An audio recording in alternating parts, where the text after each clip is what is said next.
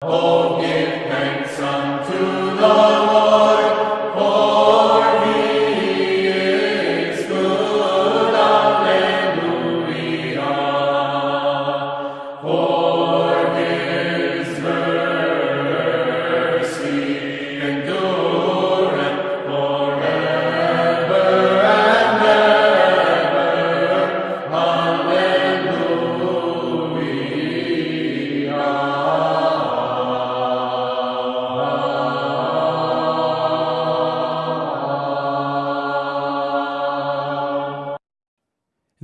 Father, the Son, and the Holy Spirit.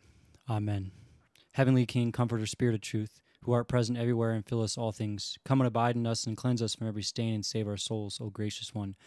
Holy God, holy mighty, holy immortal, have mercy on us. Holy God, holy mighty, holy immortal, have mercy on us. Holy God, holy mighty, holy immortal, have mercy on us. Glory to the Father and the Son and the Holy Spirit, both now and ever, and to the ages of ages. Amen. Our Father, who art in heaven, hallowed be thy name. Thy kingdom come, thy will be done, on earth as it is in heaven. Give us this day our daily bread, and forgive us our trespasses, as we forgive those who trespass against us. And lead us not into temptation, but deliver us from the evil one. For thine is the power of the kingdom, and the glory of the Father, and the Son, and the Holy Spirit, both now and ever, and to the ages of ages. Amen. Hello, guys. Welcome to the Orthodox Logos. My name is Ian Silver, and today, for the first time in a while, I am here with my co-hosts, Nate. Greetings. How you been, dude? Tired. Yeah. It's been a it's been a long couple of well, I mean, when was the last time we recorded? Like a month and a half ago, two months ago? Yeah, it's been a while. Yeah. Maybe if you slept on a bed, you wouldn't be tired. if I slept, I probably wouldn't be tired, but I don't sleep. I just lay there and am uncomfortable and I grouch about everything. Isn't that how you are when you're awake too? well, like I said, I don't sleep. I just lay there and I'm grouchy. so yeah, it's been a little while, guys. Um, Yeah. But we're gonna we're gonna be trying to do these, you know, you know, once or once or twice a month, once a month at the least, hopefully. Even if Nate's not uh, here physically, you know, he's got internet at his house now. He is officially, you in know, the 90s. I've yeah. dial up. No, you don't. but yeah, today um, it's going to be a little bit of an ad hoc conversation. I've just been thinking about this a, a lot recently, and um, it was something I was talking to Father John about, but he's pretty busy, and some other people are busy, so I figured I guess I could have Nate over. No, but I think it'll be a good conversation. Basically, we're going to dive into what is the royal path. How, as Orthodox Christians, do we stay on the royal path? and voting and politics you know as an orthodox christian and so this should be interesting because i'm not a huge huge uh, fan of voting per se and nate's a monarchist so and then we'll This see what the a church fair and balanced discussion. yeah and then we'll see what the church fathers have to say and that's really all that matters so right, yeah. Well, kick us off, Ian. You uh, you proposed this topic like 45 minutes ago as I was getting in the car to come over, so I have done no preparation for this conversation. Yeah, I mean, I, I haven't either. I've just been thinking, like, you know, recently, as I try to become a better Christian, that I kind of have to let go of my political affiliations. Right. You know, coming into the church, I guess I would, most people would consider me like far right or, you know, conspiracy theorist. Are you one of those ultra MAGA types? ultra MAGA for sure. But I've come to realize that there's not really um, any place for that in the church. You know, the things that some people would consider conservative or far right, although they may be that um, from a societal standpoint, they're actually just Christian. You know? Well, there's there's definitely a balance to be had, and this is something that will become a little more clear as we discuss the royal path, generally speaking. But the the issue, you know, etymology aside for the terms left and right in our current political discourse, the left and the right both have something to offer, broadly speaking. But if you go too hard in one direction or too hard in the other direction, you're going to damn yourself and probably burn down your society as well, which is a problem Yeah. and not one that's unique to Americans. This has been something that every culture, as far as I know, across time and space, especially Christian cultures, have wrestled with.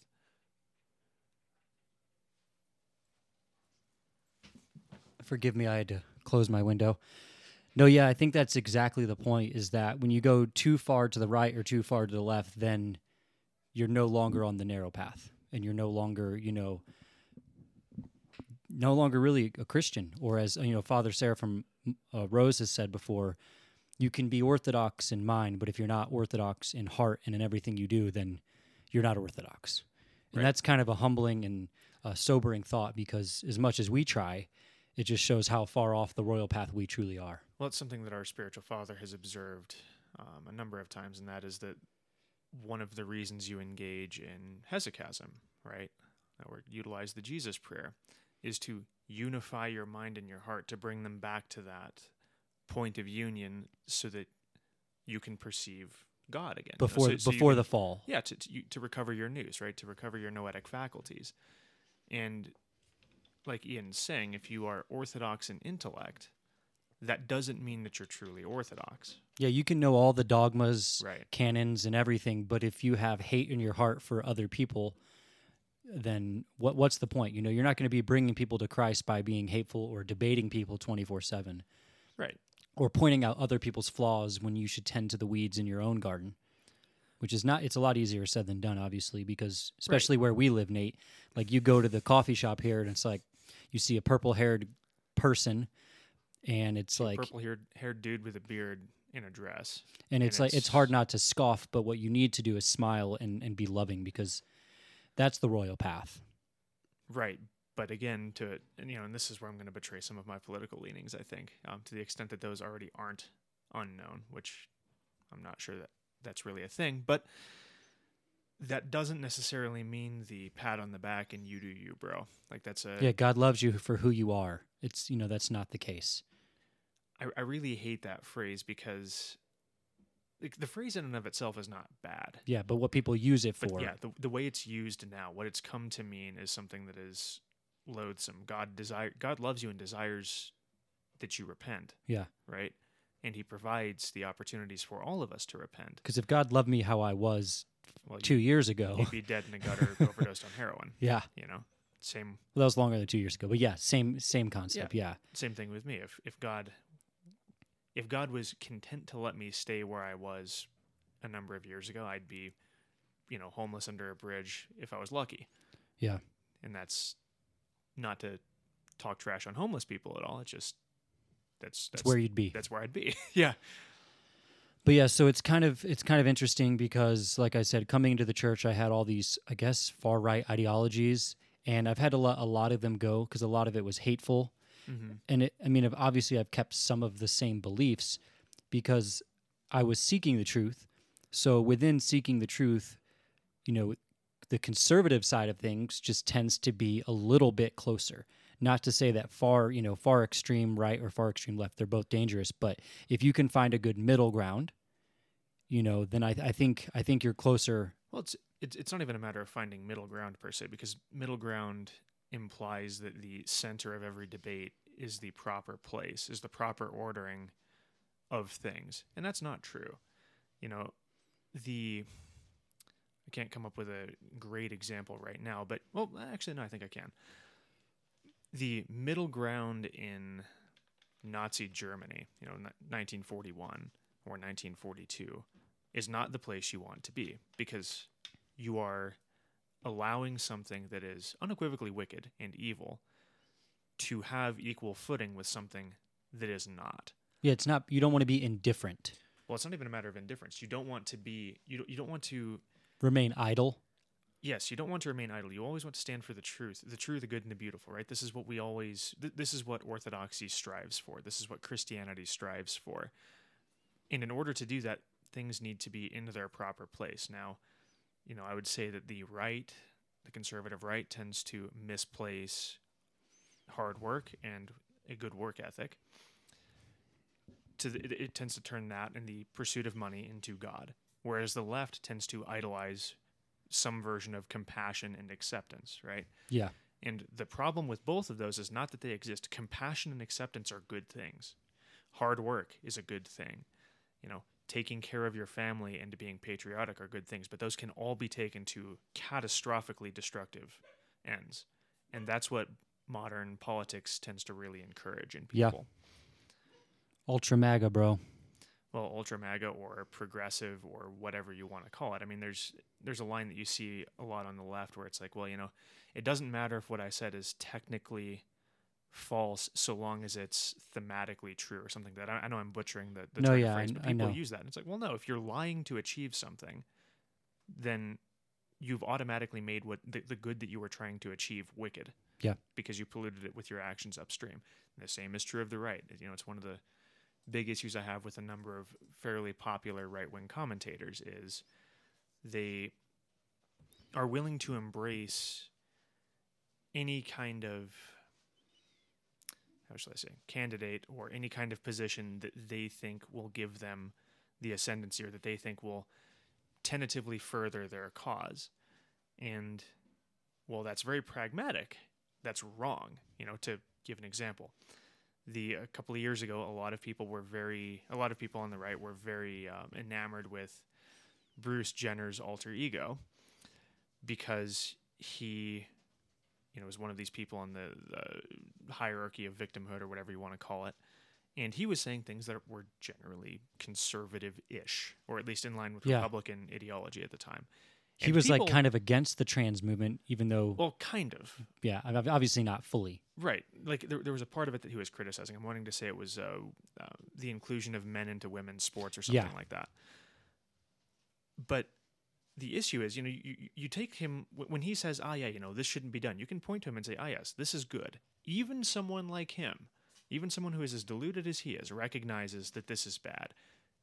This is a good thing. But that's not what happened. People on the right began to idolize him and say, "Ah, see, he's thinking this. That means he's a really good conservative or a really good, a good moral man." It's like, well, no, no, he's not. None of us are. Yeah. But also, based on his lifestyle, he's not. And you shouldn't hold him up as that kind of idol, right? And it's to, Yeah, to the right, the right definitely does. I mean, Oh, yeah. both sides do that, but the right definitely did it with that situation. well, the right does it worse than Yeah, the left. I they think do. the left worships ideology a little more obviously than the right. yeah, The right worships powerful individuals, Yeah. or charismatic individuals, they want to use somebody, one talking point right? for like to push this agenda. Yeah. You know? Yeah. All right. Well, we'll go ahead and get into it. I have an article. Um, it's called On the Royal Path by Hieromonk Seraphim Rose of blessed memory. And I'll go ahead and just read it and then we'll kind of pick apart some pieces and, and go from there. Well, to say that we're going to pick apart Father Seraphim's You know work what I, is yeah. We're going to admire it and, Yes. riff on it. and sound like babbling fools trying to That's how I sound most days, anyway. The teaching of the royal path is set forth, for example, in the 10th of the St. Abba Dorotheus Spiritual Instructions, where he quotes especially the book of Deuteronomy Ye shall not turn aside to the right hand or to the left, but go by the royal path. And that's exactly what we, were, you know, kind of touching on. It's like you got to be careful of falling too, too, too far to either side. And St. Basil the Great says, Upright of heart is he whose thought does not turn away either to excess or to lack, but is directed only to the mean of virtue. But perhaps this teaching is most clearly expressed by the great Orthodox father of the fifth century, St. John Cassian, who was faced with a task not unlike our own Orthodox task today to present the pure teaching of the Eastern Fathers to Western peoples who were spiritually immature and did not yet understand the depth and subtle, subtlety of the Eastern spiritual doctrine and were therefore inclined to go to extremes, either of laxness or over strictness. In applying it to life, St. Cassian set forth the orthodox doctrine of the royal path in his conference on sober mindedness or discretion, the conference praised by St. John of the Ladder for its beautiful and sublime philosophy. So, anything to say there? No, I mean that's that's pretty straightforward. I, th- I think one of the things that Father Seraphim discusses later on in here is the issues with ecumenism. So we'll just let him speak on that. But he's definitely setting the stage for that conversation. Um, and, Not to turn away either to excess or to lack. yeah, yeah, That's kind of what we touched on, like being idle, right. you know, Well, it's or going too far. Either you do nothing or you go all the way.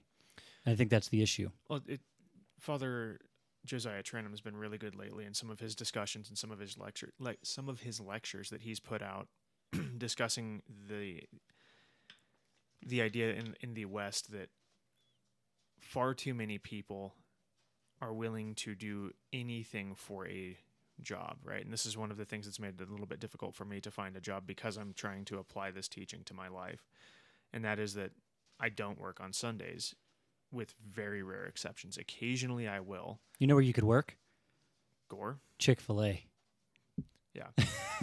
but it's it's one of those things where I try not, you know, and again, I I apply this teaching imperfectly, but Father Sar- Father Josiah is very critical of this idea that if a job wants you to work on Sundays, you just go ahead and do it, and you don't try to come up with some kind of way around it. Especially if you work in a, you know, if you work at a restaurant or, you know, you, whatever. I, don't, I can't come up with an, with an exhaustive list of jobs like this. But if you work in a job that's not, say, A career? EMS or A job versus a career, maybe? yeah, if, if you're if you're not working in a field where it's actually necessary that there be services available on Sundays, and you occasionally work a Sunday to help cover that, Yeah. then If you're an ICU nurse or, or something like Right, that like- versus flipping burgers. Not that, not hating on flipping burgers, but well, no, it's it's it's a decent example. But I was going to go with something like you know if you're doing research and design for, I don't know, Apple, Pfizer. Whatever. you know, who you, you Yeah. can pick whoever you want. If you're doing one of these jobs, there is no good reason why you should work on a Sunday. Not for you. Sh- you should not make yourself available to that kind of abuse because then at that point you are straying too far to the right. You're going, ah, yes, well, working hard's a virtue, and working seven days a week, ten hours a day is is therefore a virtuous thing Yeah. to do. No, it's not because that's become your god. Like that, we, we tend to forget that these, you know, in, in the modern world, especially in some streams of some strains of orthodoxy, where we think that the idol that you worship is something that you like, that it's a a pleasurable vice, and that's not necessarily true. Yeah, people work themselves to death. Oh yeah, But it's an idol. It's something they worship yeah. because they want to work and work and buy things, and well, they have decided that it's more important than the what most people would consider the mundane things of life. Or right, I think you've said before, and I think it was Saint David of Wales who says, you know, remain steadfast and do, the little things. It's really important. Everything in its place. Sunday is the day for worship, even if you can't make it to services most of the other days. The Or week, if you do have to work like the day you go. yeah, or if you do have to work like you said for certain circumstances, make sure you wake up early. Do a do a canon, something, whatever it may be. But even that shouldn't be. And this is something you, again you definitely talk about with your spiritual father. You can take this and throw it in the Shout out to uh, my friend Peter, who I met at Father Timus or Father John's parish. Hashtag not your spiritual father. It's his little saying. I love it. Jeez. I, I think I know the story you're talking about, but we'll have to Yeah. discuss that later.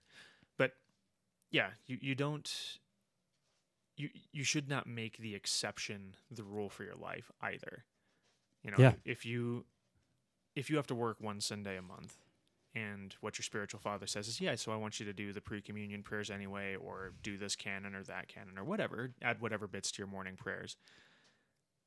For that Sunday, that's good. That doesn't mean that two or three Sundays out of that month you don't go to church and you just do that rule because that's not what it's for. Right. And Yeah. again, I'm not saying that this is the case for every single person out there. This is just, Or you can order those kingdom cups. oh, I saw those. Remember? Christianity Today sent me so rewinding a little bit. A number of years ago, I subscribed. I did an annual subscription to Christianity Today because there were a couple of articles on Saint Constantine that I wanted to read and I couldn't get because they were behind the paywall. So I was like, okay, whatever. I'll I'll do this. I'll do the one subscription, and you know, every every now and then they'll send me an email and say, "Hey, you know, we'd really love to have you back." I'm like, eh, "No, not coming back. I don't like what you guys have to say about a lot of stuff." But I they sent me a free magazine a couple of days ago, um, where the the first like the cover page advertisement was, Kingdom cups. ki- I think that's what they were. Yeah, they're like was those prepackaged communion cups. communion cups, and they're talking about how important communion was, and I'm like, "Are you serious?" yeah, the one one of the catchphrases on the ad is like, "Take out the stress and preparation time." I haven't seen that. It's like, do you hate the messy uh, preparation and cleanup time? It's like, oh my gosh, Lord have well, you- mercy. what what they're adver- who they're advertising to though are the the Protestant churches that have those little trays with the little plastic grape juice cups and who have either matzah or saltines Where or you're- on a silver Where platter. you're taking your own communion. yeah. Yeah. So I mean, I understand why they're advertising it that way, but it was just a really gnarly thing to see. It I was like, yeah, you know, if, if there was even any, if there was the remotest desire on my part to maybe re, re up my subscription, You that just killed yeah. it. And shout shout out shout out to uh, John, my other Orthodox brother Ian. Uh, I was like going through some stuff, and you know he loves to troll, so that he sent me a DM. He's like, "Hey, I ordered you a ten a ten case of these Kingdom cups," and I was like, Give them to Riley before he goes to bed, just so we can have a little bit of sugar. "Some juice, yeah." little juice cups. But yeah, Oh we we digress. All right, getting back into it. So the next paragraph in the article, I, we we got to have a little fun. With all our strength and with all our effort, we must strive by humility to acquire for ourselves the good gift of sober mindedness, which can preserve us unharmed by excess from both sides. For as the fathers say, the extremes from both sides are equally harmful. Both excess of fasting and filling the belly, excess of vigil and excessive sleep, and other excesses. Sober mindedness teaches a man to go on the royal path, avoiding the extremes on both sides. On the right side, it does not allow him to be deceived by excessive abstinence. On the left side, to be drawn into carelessness and relaxation. And the temptation on the right side is even more dangerous than that on the left. Excessive abstin- abstinence is more harmful than satiating oneself, because with the cooperation of repentance, one may go over from the latter to a correct understanding, but from the former one cannot, i.e., because pride over one's virtues stands in the way of the repentant humility that could save one. Yeah, so that's a really good paragraph, and I do tend to agree. Um, and I have two literary examples. Um, one of them, to my shame, is Warhammer. Actually, a no, Oh, actually a western. oh, thank God, not not a Warhammer reference today. Oh, please! There was a great episode. We're only twenty minutes in. There's plenty of time for Warhammer references. There, there was a great Amon Sûl episode a while back where Richard Rohlin ended up talking about Warhammer, or he, he made a number of Warhammer references, and I was like, yes. um, but all that aside, two two literary examples of this. One of them is in The Brothers Karamazov by Fyodor Dostoevsky. Right, you have the two contravening examples of what it means to be a monastic. You know, the two extremes that a monastic can go down. Um, and the one of them leads to being a saint, and the other one leads to having the appearance of a saint but being a devil. So the devil in this story is um, what's his name, Father Father Ferapont, I believe, or Therapont. I can't Yes. remember. One of those two. It's some derivation of that, and everyone thinks that he is a saint because he sees evil spirits. He performs exorcisms. He is a great ascetic. I mean, like if you were to just read the descriptions of his labors, he's a great ascetic. Yeah, But he is tremendously arrogant. And because of his as- ascesis. because his ascesis has allowed him to think that he is greater than he is. So he has bought into what other people say about him and is no longer humble. So he has gone too far to the right. Hmm. And he cannot be recovered from that. At least you don't see him recover from it in Dostoevsky's work. And the other is Elder Zosima, who is modeled, as we all know, off of St. Tikhon of Zadonsk. And he is not as aggressive in his ascetic works. his fasting, his prayer, whatever. Well, he's still pretty tough about it. I mean, he's a Russian monastic. He's Yeah. not he's not lazy, not by any means. But you know, he's he, he lives very humbly, very simply. But he's not living out in the cold in the middle of winter like Yeah. Elder or like uh, Father Therapon does or Farapont. And Elder Zosima is extremely humble because he knows where he's been. That's part of his narrative when he's telling his life story. Is he was a wicked man and it was only when his life was about to be taken from him in a duel that he realized that he needed to live a life of true repentance, and that is true humility, because his pride is what almost got him killed. Like they said, pride. You know, pride over one's virtues stands in the way of repentant humility. Right. And the other one, the other example, is Lonesome Dove. So, in all fairness, I have never read the novel Lonesome Dove. I need to, but is like it's just not something that I've read. Um, but the two character, two two of the main characters anyway. You have um, Gus and or Augustus and Woodrow, right? And it's been pointed out that it, that Gus is very much a oh what the heck is that called? He's, he's very much an Epicurean in the way he lives life. Like he enjoys everything. He takes pleasure in everything that he does, which leads him into some of the more, shall we say, disagreeable vices. You know, he he visits prostitutes. He drinks a lot, but he interestingly he never really drinks to excess. But he doesn't work super hard. That's and that's one of the things that makes it very curious that he's friends with Woodrow because Woodrow's a stoic. I mean, he's up every morning at the crack of dawn, busting his butt, working hard, even when he's an old man, right? But you can't look at the story of Lonesome Dove and to think that Woodrow is necessarily the better man because Woodrow has a bastard son that he never recognizes. Hmm. And Gus, like one, one of the overarching themes in that story, at least in the, the one of the film adaptations of that story, is Gus always getting after Woodrow, saying, "You need to acknowledge that he's your son." Like it's pretty, and, and Woodrow's always like, "Yeah, well, you know, his mom was a prostitute, so maybe not." And Gus is like, "Yeah, BS. Like you know he's your son. Everyone knows Newt's your son, except for Newt, and you won't admit it." And ultimately, Gus dies having not having succeeded in, tell, in convincing Woodrow to do this thing. But that's again the the the, the, the straying from the royal path. Like when you stray off to the right, it's harder to come back because it's almost impossible to recognize your errors. Yeah, your and your pride. Right. And that is one of the things about Gus is he is I wouldn't say that he's a humble man. But when you far when you fall too far to the left, it's like a laziness, right? Like you don't want to. I, the the right is like pridefulness. You don't think you need to be cor- corrected, and the left might be. And correct me if I'm wrong. It might be that you you're okay with where you're at.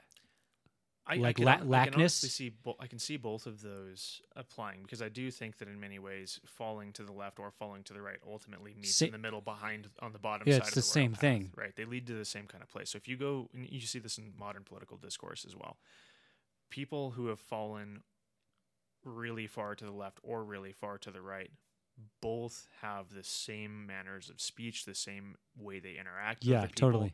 and the same kind of blind pride They're both what they playing the same game. Yeah.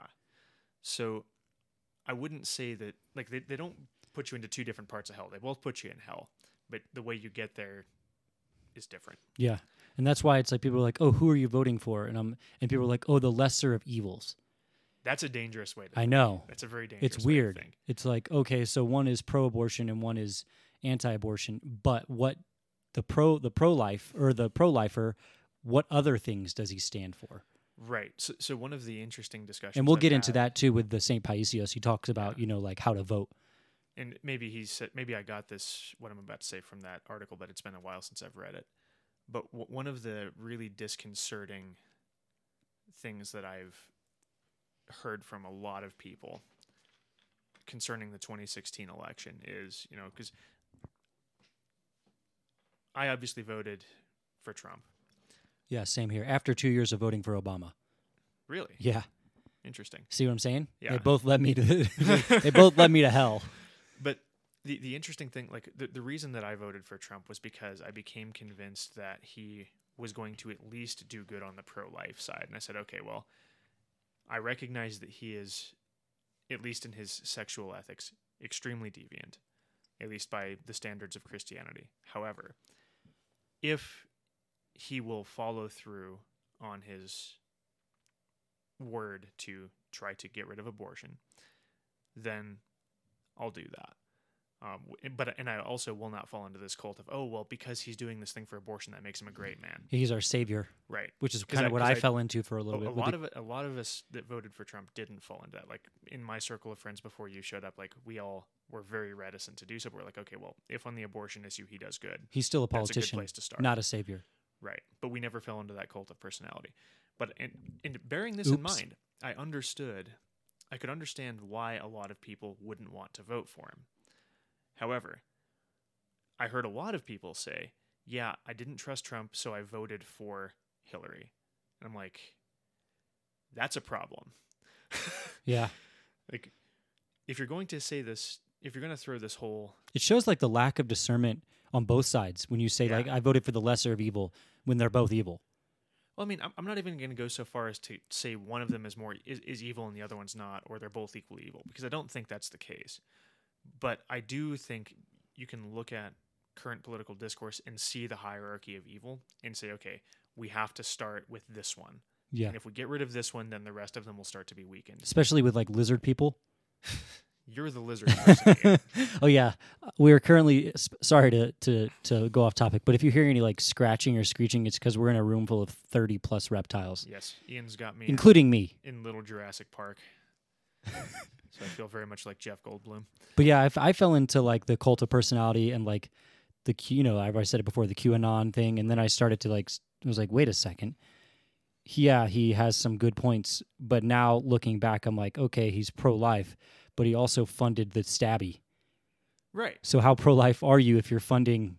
Right. That that does lead that does lead to a pretty big problem. And like I said, I'm not trying to defend votes for or against Trump. yeah, here. either.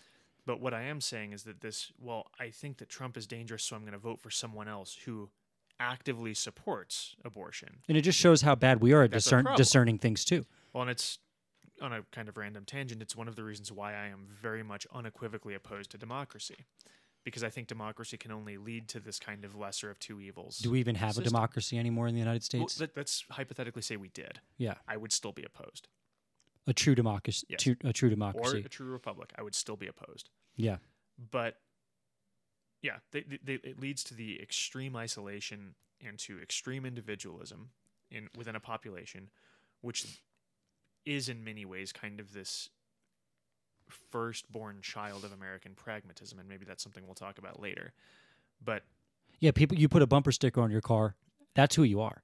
Yeah, like you know you have a trump sticker or a uh, biden sticker that's that's all that people see. They don't know that you have any any like any other beliefs. They're like he likes trump. He's a racist. He's a bigot. He likes biden. He's probably stabbed and has purple hair or like Yeah, you know whatever it is. And it's like you don't look at them as a human anymore. You just look at them as as something i don't know what, right. you, would, what you would call well, it. Democracy, kind of fleshing out a little bit more what I said a moment ago. Democracy leads to the breakdown of community, yeah and if you it's all about self-identification don't believe me, go back and read the book that everyone says is a very pro democratic book, which is called Democracy in America by Alexis de Tocqueville.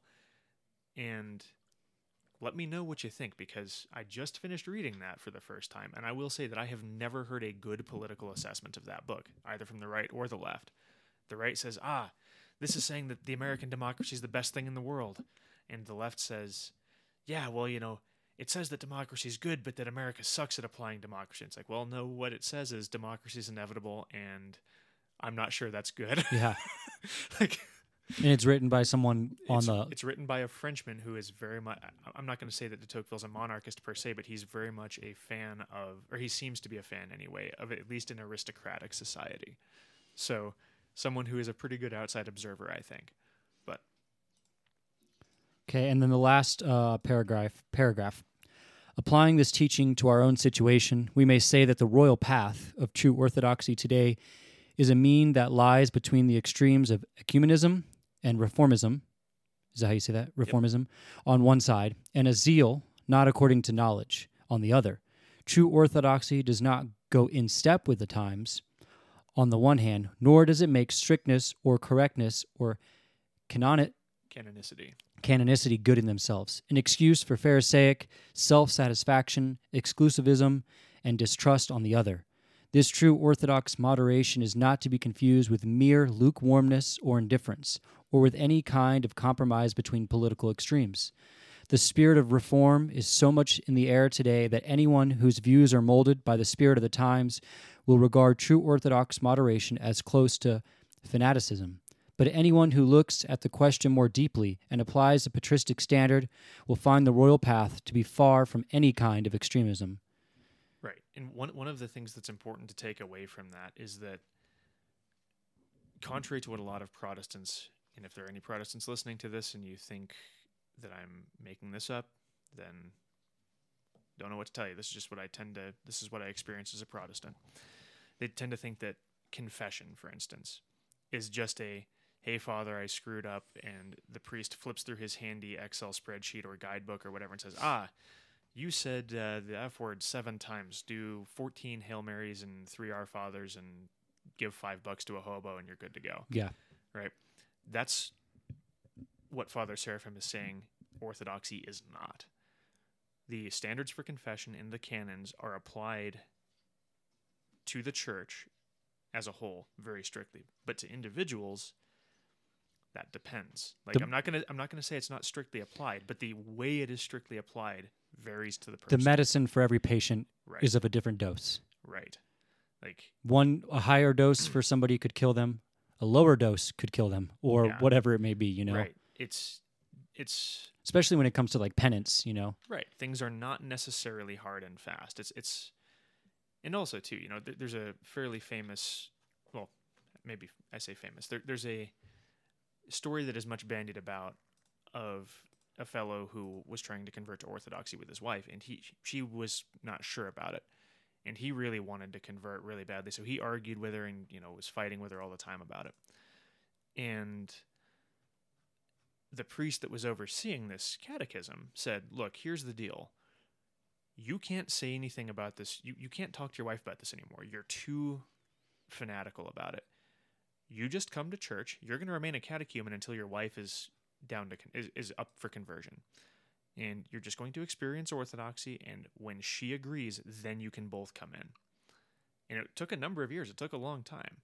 And the way people tend to read stuff like that is like oh well that's that's really hard and it's like well yeah it's hard and typically we say in the canons of the church you know if you're gonna if you want to become orthodox you have a between a six month and a, you know if we're going to apply the canon strictly you have a three year catechism yeah, Right. or at least one canonical year. right and it depends but it depends on the person If you're at Father Josiah's church, well if you're at father josiah's church it's a year it might be longer Yeah. depending on what you do like for the way that father earl catechized me versus you versus joseph versus Totally a bunch of other different. people was different yeah, because, he he's our spiritual father. He knows our spiritual needs, right so that's that's kind of what and and it, and it goes along about. like the the lines of the spirit of the age. Right. Well, the, the, yeah, the, the rigorism. Interestingly, I think that we're falling pretty far away from the, the dangers of the left, in the sense of we're no longer at a point in time when it's tolerance versus intolerance. Right. We're at a time where we now have two, to, to use a turn of phrase that I very much dislike because I hate the connotations of it we're, we're, we're at a point where we have two battling inquisitions, right? And the question is who's going to win? Or even should either of them win or should the whole thing just fall apart? Yeah, And honestly, I'm not sure where I sit on that. I was just making sure that we're recording. It says down here that's the time, so I'm just making sure. But this isn't moving. Oh well. Continue. Do we check or do we just leave it and just have the Go. if if this conversation is lost in the metaverse? it- So God wills. okay. Or we could pause because I can put them together and and make sure. Okay. And do this. So uh, we're going to take a quick break just to make sure this is recorded. If not, you'll never know. All right,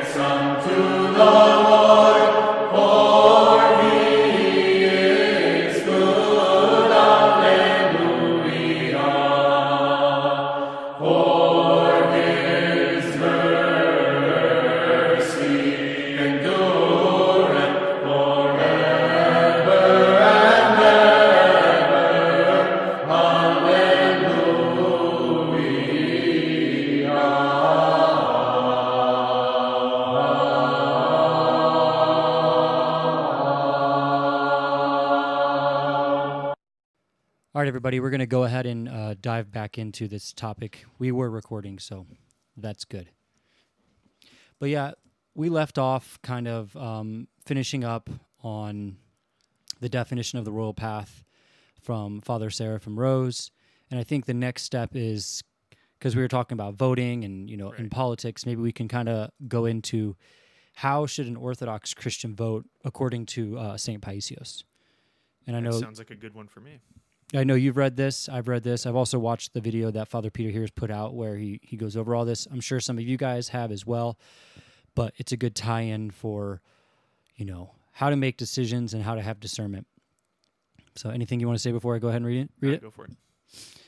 In former times, if a pious Christian was involved in public life, he probably wasn't too well. They would have considered him crazy. Today, it is the opposite. If a pious person isn't concerned and pained by the way things are in the world, he is the one who has lost his mind. St. Paisios the Athonite. Yeah, I would. It's a good turn of phrase. Today, you cannot stand indifferent to the public square. You cannot leave matters to the powers that be as if they are benevolent and working for our good.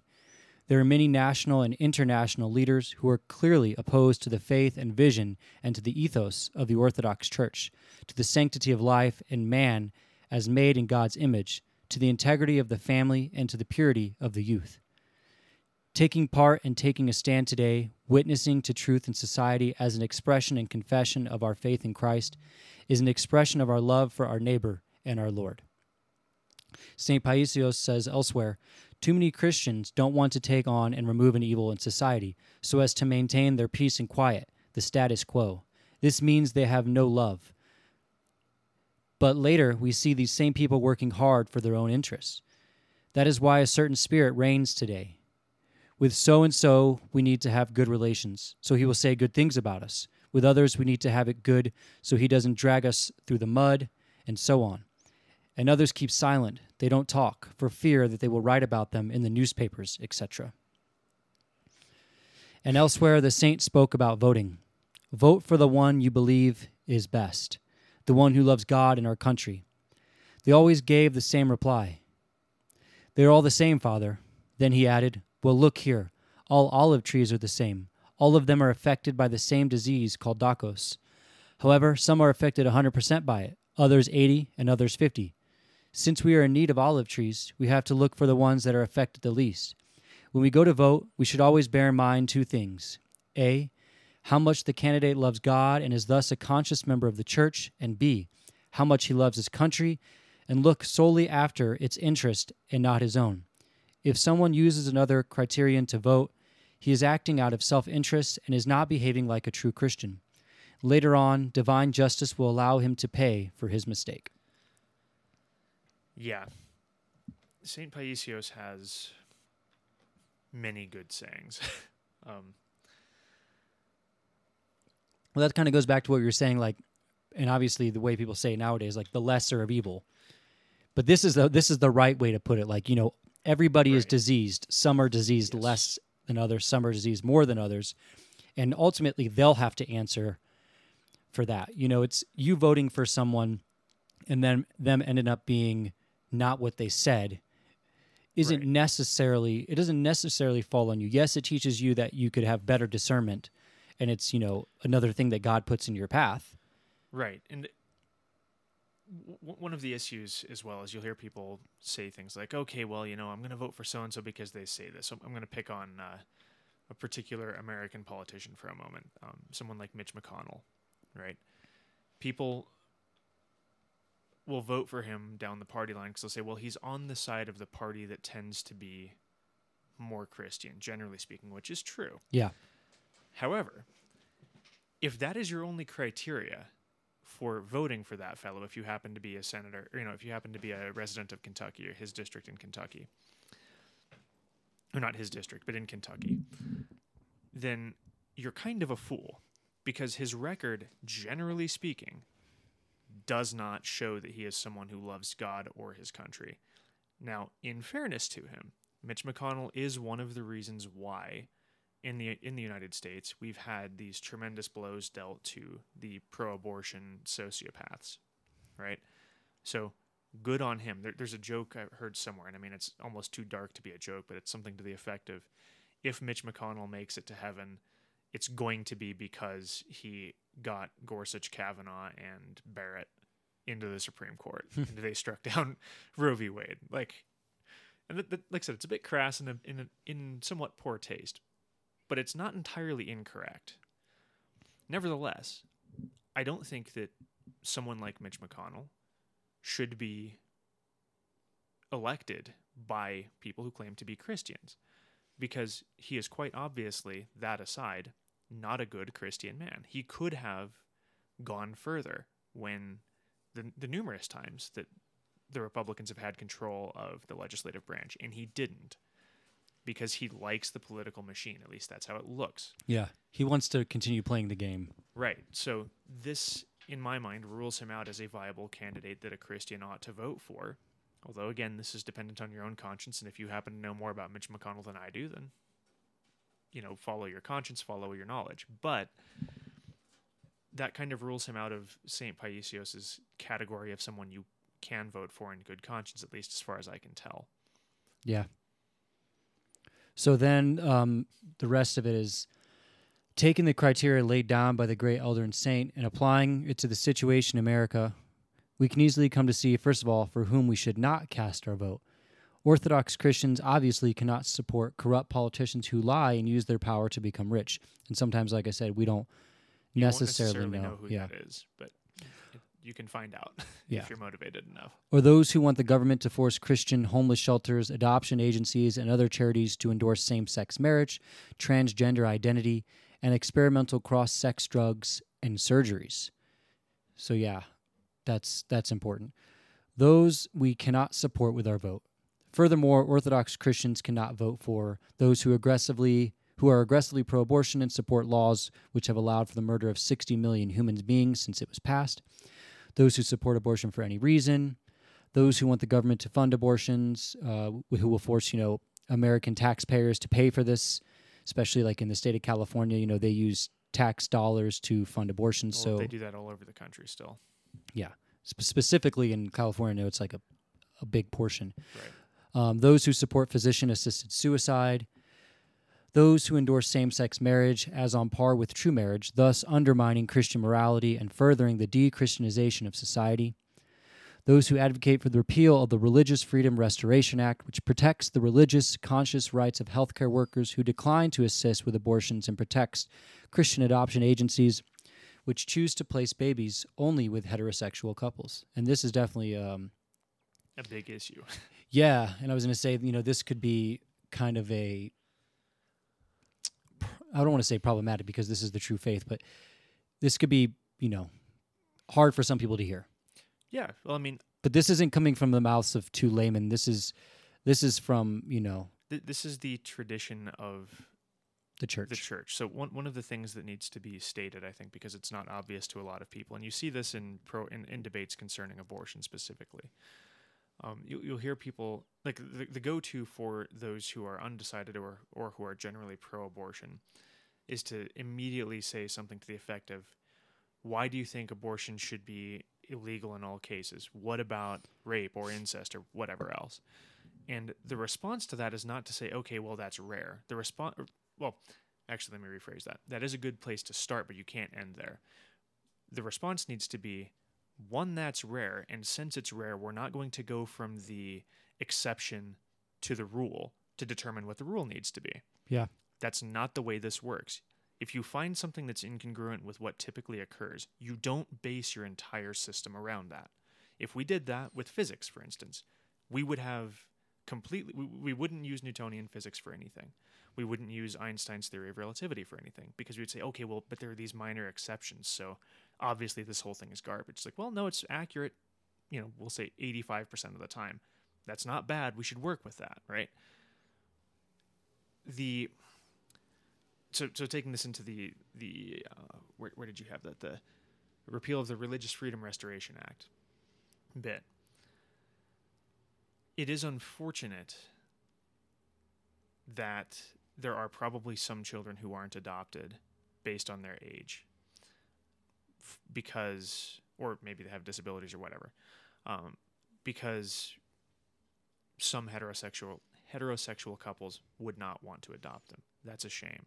That does not under any circumstances mean that two women who are cohabitating or two men who are cohabitating then have any they, they- they should not be one expected nor two allowed to pick up the slack there right if there are not enough surgeons in the world performing open heart surgeries that doesn't mean that you pick up six guys off the street and say hey would you like to do open heart surgeries and if they Yeah. say yes you let them go engage in you don't pull up to Home Depot right and ask, you know. right. You don't do that. A, a lack of the proper thing means that you need to encourage the creation of the proper thing, not find a good facsimile. Yeah, and also like the whole argument of, you know, and like I said, this is touchy like rape or incest, but you're going to punish that innocent life for the sin of the father. Well, it's American pragmatism. Yeah, it's, like generational, you know, it's Yeah. like, Well, it's, it's pragmatism. It's like, oh well, a bad thing happened here, so to fix the bad thing, I'm gonna to, to prevent I'm gonna do something worse. of the bad thing. I'm going to do something else that's bad. It's like, well, no. I mean, because it's my right. every every kid up and I, I presume that kids still learn this, although that's probably just false. When when I was a kid, what you heard any time you got angry and wanted to avenge yourself on another kid who had done you wrong, or anything like that, what you heard was two lefts don't make a right. Yeah. Or two wrongs don't make a right. It's, it's a very trite, childish thing to say, but it's not wrong. No. it's accurate.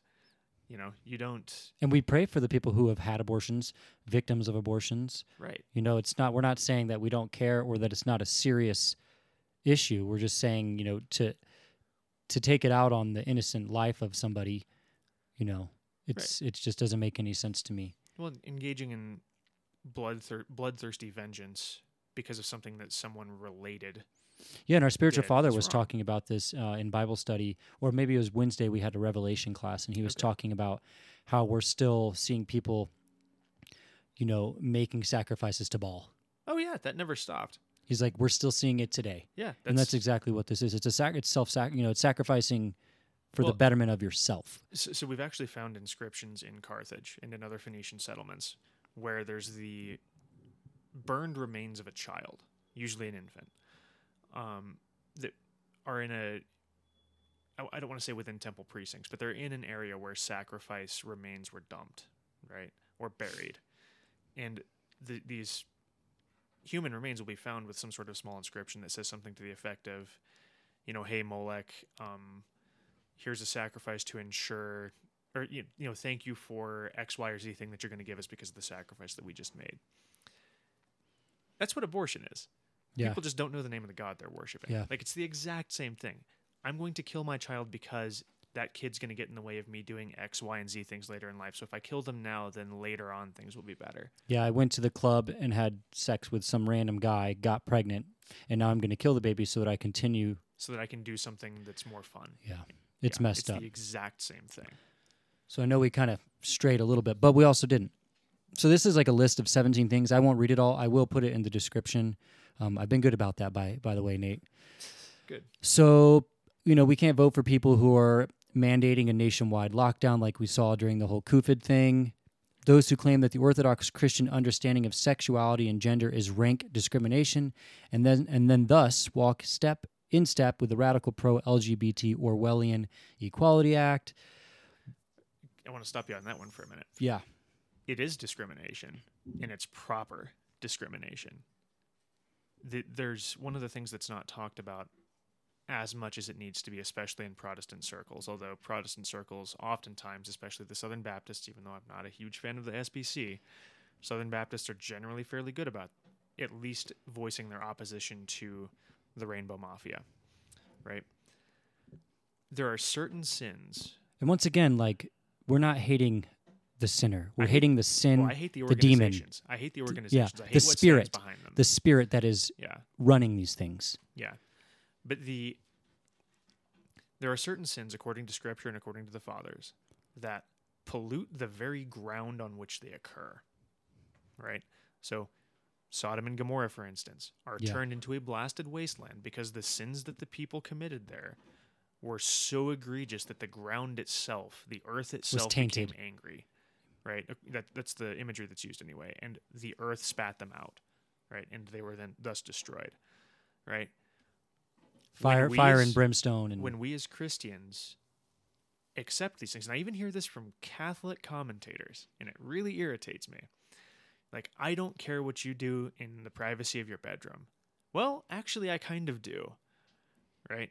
If, because that logic gets you very easily from, okay, well, you're doing some weird deviant stuff with your wife to, well, now you're doing it with some rando you picked up off the street, and then that turns into, well, now it's like some random dude or whatever, right? And that can easily turn go from doing deviant random crap with your wife to child molestation or Yeah. pedophilia or whatever you you, can, it can get real dark real quick. Well, that line of reasoning goes dark real Yeah. quick. And we've seen that happen.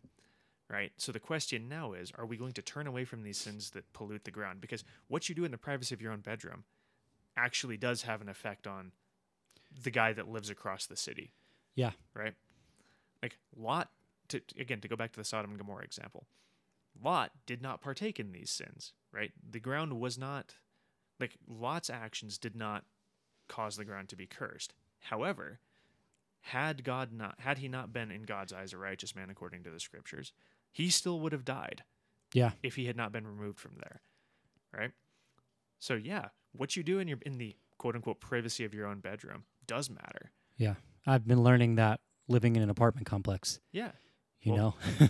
Yeah. There's certain things I could go without seeing or hearing because of just the way it makes I'm not sure if you could I guess you could call it an energy. There's like a spirit Yeah. that you can kind of feel you're like, okay, this is Well, it causes a, a Oh, shift. yeah. You know, it's, when when when somebody aligns themselves with demons, that causes Yeah. an effect in the world. When you're seeing when multiple someone aligns themselves with Christ, Yeah. that creates an effect in the world. when you're seeing multiple people walk out of someone's apartment, you know, it gets fun. it gets it gets Yeah. real interesting. So let's see. Um, those who sound positive and inclusive, they say they want protections for people and want to fight discrimination, but this rhetoric is deceptive. So we just said. Yep. Those who are twisting the notion of discrimination in order to force Christians to violate their beliefs. Um, I mean, we can kind of pick some of these. We're not going to read all of them. Right. Well, we can read all of these, but we don't need to pick them all apart. Those who aim to force transgender ideology on the American people, the same people who want to sign, the same people who want to sign legislation that will force Christian schools and ministries to hire people who oppose their religious convictions on sexuality and gender. The laws will also force these ministries, which hold that God created humans, male and female, to open women's sports and women's restrooms to biological males um, just because they identify as female, and to pay for transgender surgery in their healthcare plans. Those who not only pledge to fight religious freedom at home, they pledge to make America into a global force of enforcement of the extreme agenda of the neo Marxist, which seek to decimate the Christian vision of man and pressure Orthodox Christian countries into denying the faith. Which we're seeing in Hungary, even though Hungary is more Catholic than Orthodox. You Yep. definitely see that playing out there. And actually, that's one of the things that happened in Ukraine.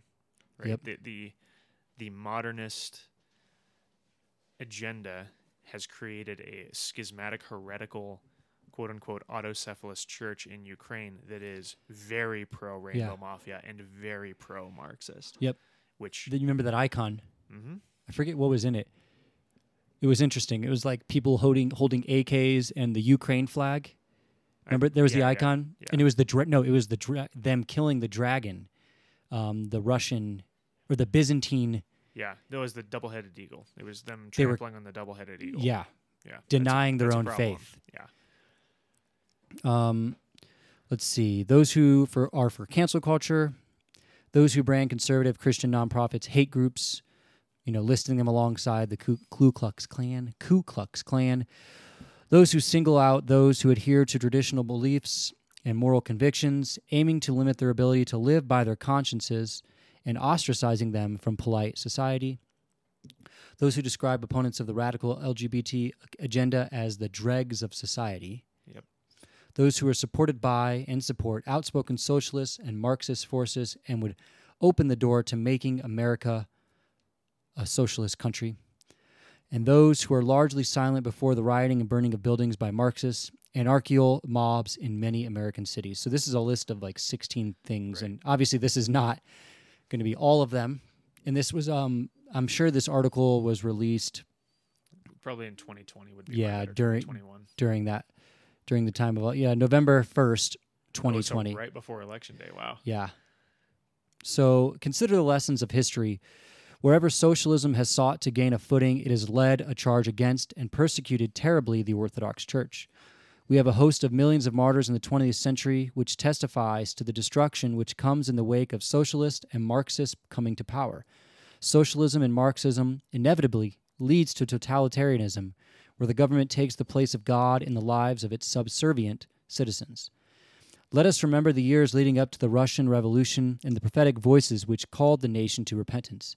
It was 120 years ago, and the great wonder worker St. John of Kronstadt, among many others in the church at the time, stood prophetically, calling the people of Russia to repentance and calling out the godless Marxist, societist, socialist leadership, forgive me. Listen to what was said of St. John and how he stood, not indifferent, but actively opposing the zeitgeist of his day. St. John of Kronstadt said, Being himself an image of meekness and humility, love for every person, irrespective of nationality or religion, St. John adopted an attitude of great indignation towards those godless, materialistic, and liberal trends, which subverted the faith of the Russian people and sabotaged Russia's thousand year old government. Subsequent, subsequent events of the bloody Russian Revolution and the triumph of the godless and inhumane Bolshevism showed how right was the saint, great saint of the Russian land, in his warnings and prophetic visions. So did he not say that? It was listen to what was said Yeah, of Saint John. Said of yes. him, so this next one is And then St. John himself wrote and preached Russia, if you fall away from your faith, as many of the intellectual class have already fallen away, you will no longer be Russia or Holy Russia. And if there will be no repentance in the Russian people, then the end of the world is near. God will take away the pious Tsar and will send a whip in the person of impious, cruel, self appointed rulers who will inundate the whole earth with blood and tears. And this is from the sermon of 1905 in Father John of Kronstadt 50th anniversary book. Um, yeah. So yeah, that's crazy. You know, how if you fall away from your faith, as many of the intellectual class have already fallen away, you will no longer be Russia or Holy Russia, and we're seeing that in the U.S. now, well in in the world. in the book Demons or yeah or the Possessed, depending on your translation, Dostoevsky says the same thing. And this this I think leads us to a topic that maybe you weren't wanting to that maybe you hadn't considered going down, but it's something I want to point out to people because it seems to have been lost on many. Um, and that is Rod Dreher's book, The Benedict, the Benedict Option, followed by Live Not by Lies. Yeah, I've only read "Live Not by Lies." Right.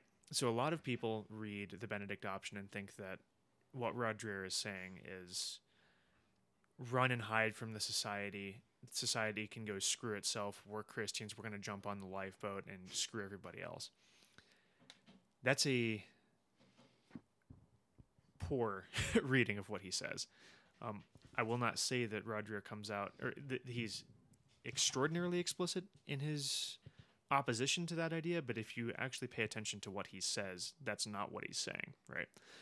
What what he suggests in the Benedict option is that we provide strong points for the culture so that when people have followed these bloodthirsty and demonic gods that the modern zeitgeist leads them to, when they lift their heads from the dirt and the mud and decide that they're going to heed the call of the gospel and they don't want to live in filth and violence anymore.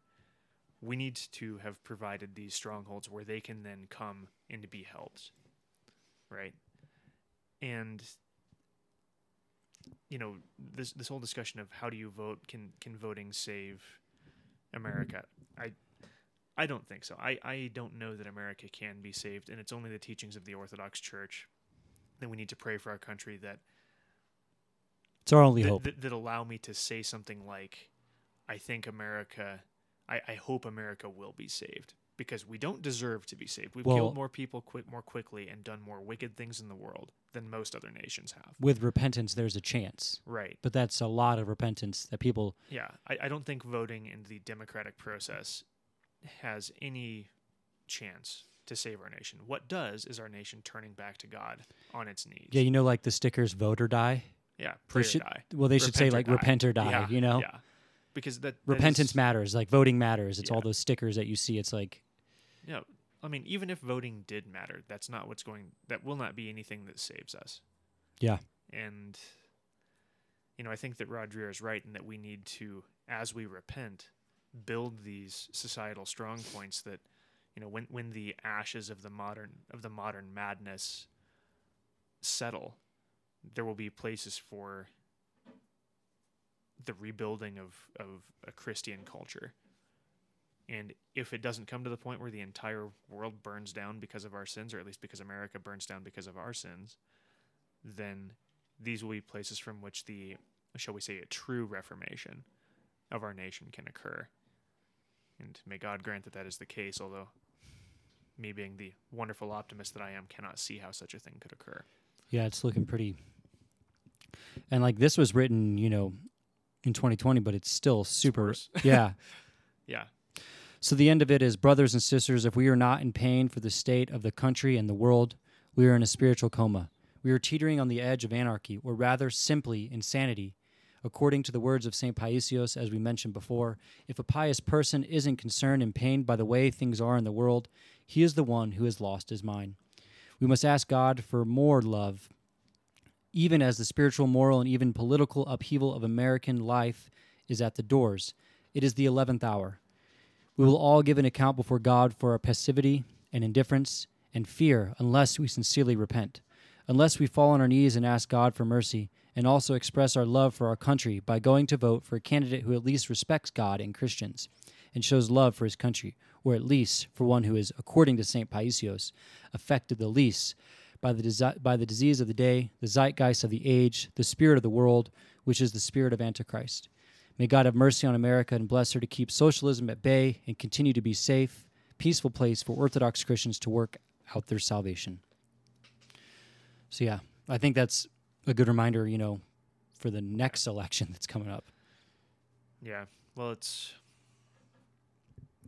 I, I, I don't have. Hopefully, we didn't get too political on this. I mean, it was kind of. I mean, this was about politics, so Well, and like I said, you and you and I both have We- made our positions clear, but I, like, yeah, I don't know if I- I'll ever vote again. I, I am not a. I, I am not what would be classified in the normal sense as a right winger. I mean, I do agree with a lot of conservative ideas and a lot of conservative points. But I do think that the American right, to kind of balance the scales a little bit in this conversation, the American right, to the degree that it has compassion, does not explain it or show it well. And in fairness, you know, especially for those organizations that are, or for those charitable people who aren't part of groups whose stated goal is to give charity, you know, they're they're abiding by the the tenets of the gospel, which is don't let your left hand know what your right hand is doing, which is good. And you know, I, I, I can appreciate how that's being acted out to a degree, but at the same time, the right doesn't talk about compassion the way that it needs to, because compassion is a thing that we need to show. You know, it, it's sadly not a thing that has really ever been pushed back on in the conservative movement, as far as I know. And that is when you see somebody panhandling on the side of the road, the response from almost every conservative, and even from some liberals who claim to be compassionate, is I'd give him money, but he's just going to go buy beer or he's going to go buy drugs or whatever. And it's like, well, maybe. And, you know, I'm not saying this is someone who's standing on it going, ah, yes, you hoi polloi do this thing. I do this too. It's like, yeah, maybe that's what they're going to do. But that's not your prerogative Yeah. to judge. Also, I mean, this is my quick fix to that. Yesterday, I, I bought a guy some stuff because I didn't want to give him money. hmm You know, it's like here's the sandwich and the Gatorade and the apple. If you if you're upset because that's what you got, you know, so be it. Right. And, but I mean, th- there's even the case, like, I, I don't see any problem with that. That's, Yeah. a, that's a fine thing to do. But Americans, generally speaking, aren't good at charity.